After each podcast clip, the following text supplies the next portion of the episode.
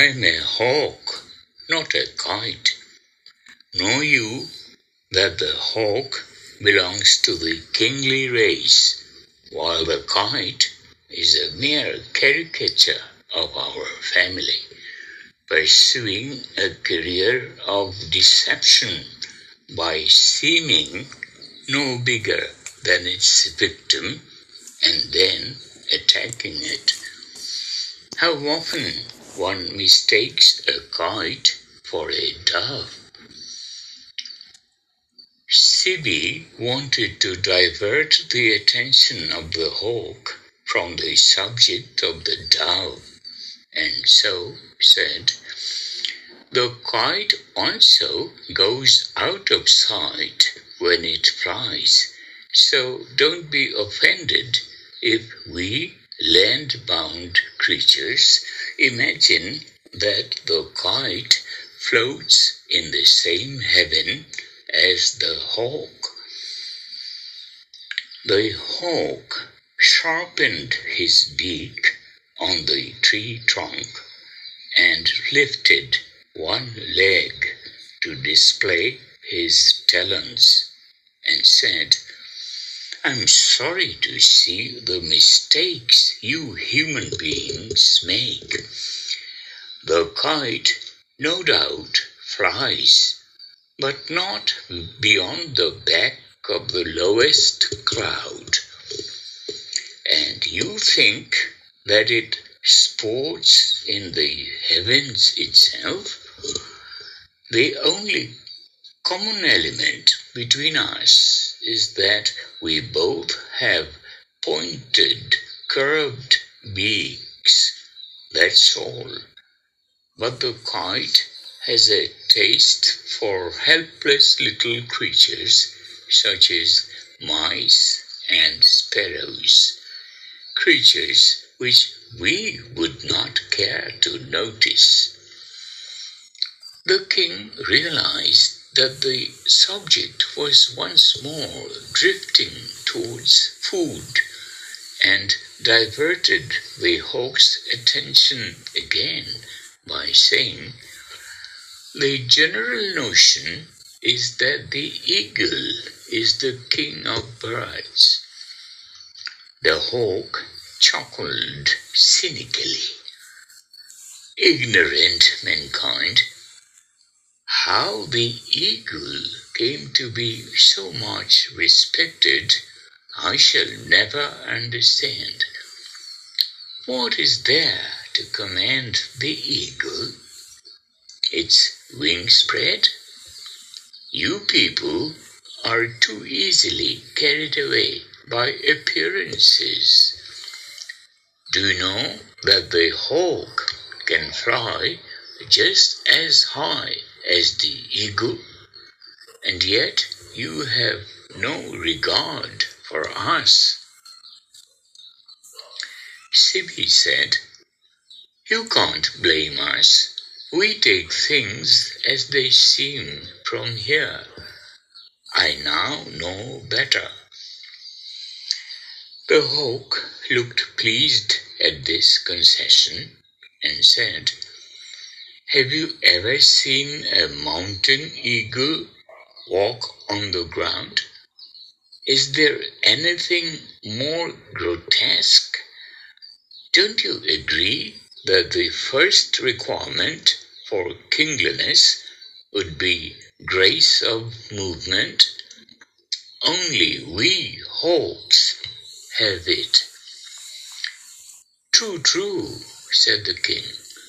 When I move from my bed to the bathroom, even if alone at night, I catch myself strutting along as in a parade, I suppose. The king laughed to entertain the hawk. He thought it might please the bird to be treated as a fellow king.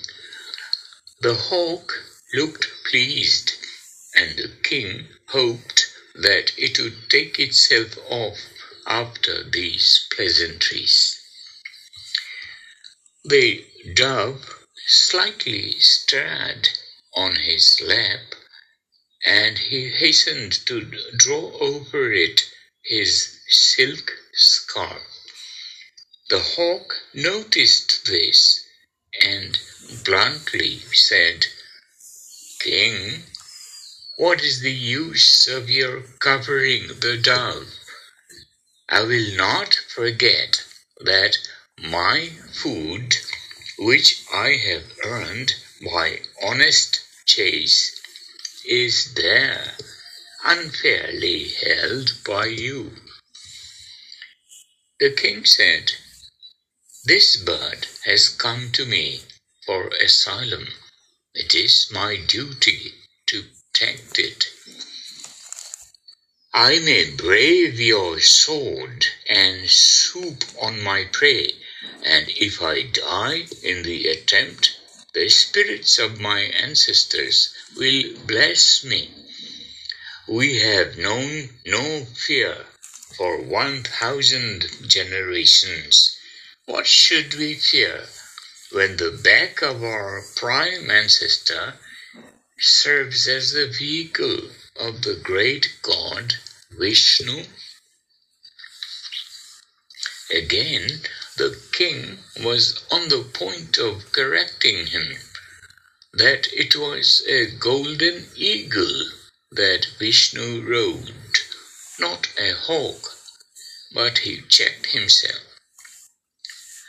The bird emphasized his own status again. You, who are reputed to be wise, O king, don't confuse me with the carrion birds wheeling over your head. I know where I stand, said the bird, preening its feathers. The king felt it was time to say something agreeable himself, secretly worrying that he was reaching the limits of his wit. The dove nestled within the silk scarf. There was an uneasy pause while the king dreaded what might be coming next. The hawk suddenly said, All the world speaks of you as one who has the finest discrimination between right and wrong. And so you have a serious responsibility at this moment. You must not do anything that goes contrary to your reputation. Remember, I am in the agonies of hunger, and you refused me my legitimate diet. By your act, you cause me suffering. You injure me every second that you keep your hold on that parcel of meat.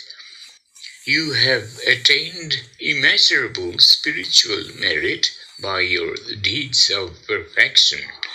Now, this single selfish act of yours will drain away all your merit and you will probably go to hell.